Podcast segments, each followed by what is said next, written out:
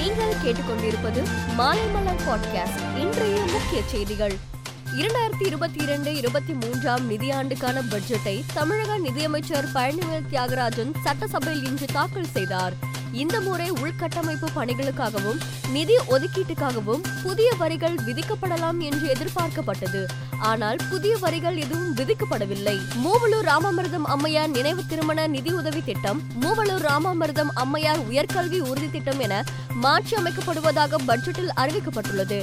இதன் மூலம் அரசு பள்ளிகளில் ஆறாம் வகுப்பு முதல் பன்னிரெண்டாம் வகுப்பு வரை பயின்று மேற்படிப்பில் சேரும் அனைத்து மாணவிகளுக்கும் பட்டப்படிப்பு பட்டய படிப்பு தொழிற்படிப்பு ஆகியவற்றில் இடைநிற்றல் இன்றி முடிக்கும் வரை மாதம் ரூபாய் ஆயிரம் அவர்கள் வங்கிக் கணக்கிற்கு நேரடியாக செலுத்தப்படும். இந்த புதிய முன் முயற்சிக்காக பட்ஜெட்டில் ரூபாய் அறுநூத்தி தொண்ணூத்தி எட்டு கோடி ஒதுக்கீடு செய்யப்பட்டுள்ளது. கூட்டுறவு உணவு மற்றும் நுகர்வோர் பாதுகாப்பு பயிர்க்கடன் தள்ளுபடிக்காக இரண்டாயிரத்தி ஐநூத்தி முப்பத்தி ஒரு கோடி ரூபாயும் நகைக்கடன் தள்ளுபடிக்காக ஆயிரம் கோடி ரூபாயும் சுய உதவி குழுக்களின் கடன்கள் தள்ளுபடிக்காக ஆறுநூறு கோடி ரூபாயும் என பட்ஜெட்டில் மொத்தம் நாலாயிரத்தி நூத்தி முப்பத்தி ஒரு கோடி ரூபாய் ஒதுக்கீடு செய்யப்பட்டுள்ளது. அரசு எடுத்து வரும் பல்வேறு முயற்சிகளின் காரணமாக நிதி நிலையில் முன்னேற்றம் ஏற்படும் போது குடும்ப தலைவிக்கு ரூபாய் ஆயிரம் வழங்கும் திட்டம் செயல்படுத்தப்படும் என்று நிதி அமைச்சர் பழனிவேல் தியாகராஜன் கூறினார். இரண்டாயிரத்தி இருபத்தி இரண்டு இரண்டாயிரத்தி இருபத்தி மூன்றாம் ஆண்டுக்கான நிதிநிலை அறிக்கை ஒரு ஏமாற்று வெற்றி வேட்டு என எதிர்க்கட்சி தலைவர் எடப்பாடி பழனிசாமி குற்றம் சாட்டியுள்ளார்.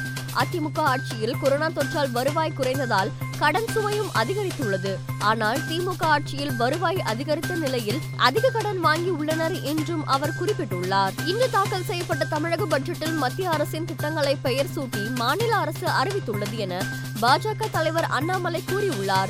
திமுக அரசு தேர்தலில் கொடுத்த வாக்குறுதிகளை இன்றும் நிறைவேற்றவில்லை. தொலைநோக்கு திட்டம் எதுவும் இல்லாத பகல் கனவு பட்ஜெட்டாக அமைந்திருக்கிறது என்று அவர் கூறியுள்ளார்.